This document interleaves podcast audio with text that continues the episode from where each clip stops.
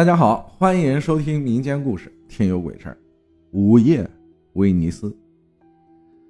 那是我读大学三年级的时候，因为我专业是足球，所以我主修足球裁判的工作。裁判这个工作啊，会经常省内跑，执法各种赛事，尤其是在寒暑假的时候，比赛最多。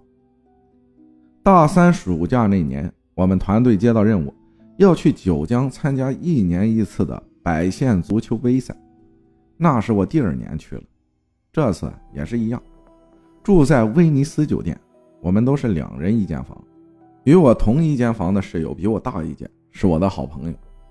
这个房间的位置我记得很清楚，是处于整条走廊倒数的第二间，一开门啊，正对着的是一个消防通道，消防通道门是开着的。里面就是泛着绿光，因为有警示牌嘛，这都没什么。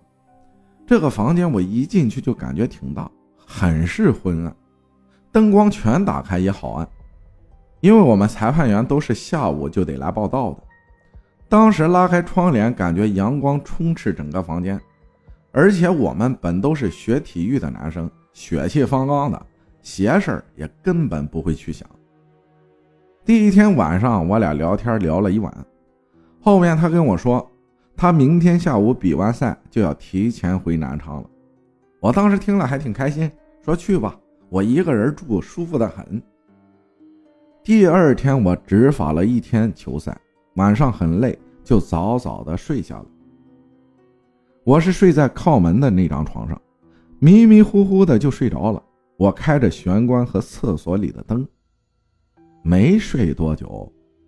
隐约间感觉玄关处有人，一看有一个女的，长头发，穿着白色长裙子，慢慢的走到我床边，坐下了，坐在床上。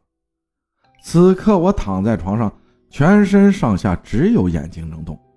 我环顾四周，很清楚的能看到茶几上，我随手扔的裁判包、我的口哨、我的红黄牌都摊在桌子上。他慢慢的趴在我的胸口，头发完全披散下来。此时啊，我倒还不怎么害怕。这里补一句啊，大学时候长相还是可以的，在我们体院啊也算帅哥级别。然后他慢慢的把嘴凑过来，想亲我的嘴，因为这时候我快要看到他的眼睛了，我怕的翔都快出来了。极力挣脱，但浑身没劲儿。最后我用力憋着，冲了一股子劲儿，突然自己就像醒了一样，眼睛睁开了。刚才我不是一直睁着的吗？房间里没有人，第一时间我开始质疑这是不是个梦。但是当我看到茶几的时候，我懵了。我的裁判包、口哨、红黄牌这些。都和我刚才看到的一模一样。当晚我几乎没怎么睡。第二天一比完赛，我拿着包就坐车赶回南昌了。回到家，我和我妈说，把我之前不想带的金吊坠观音菩萨拿出来，我就一直带在了身上，到现在我也从没拿下来过。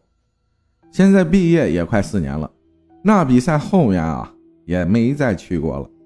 裁判工作也再没干了，这是我亲身经历的事，太玄乎，想想都脊背发凉。说句开玩笑的话，难道是因为我那会儿小鲜肉长得帅吗？感谢万字符分享的故事。接下来要说的一句话就是脸呢？脸在哪儿？剔除一切因素，就算你长得帅，对不对？女鬼喜欢上了你。充其量你那个也是一个春梦，就一人能意淫到你这种程度的，你敢称第一，就没人敢称第二了。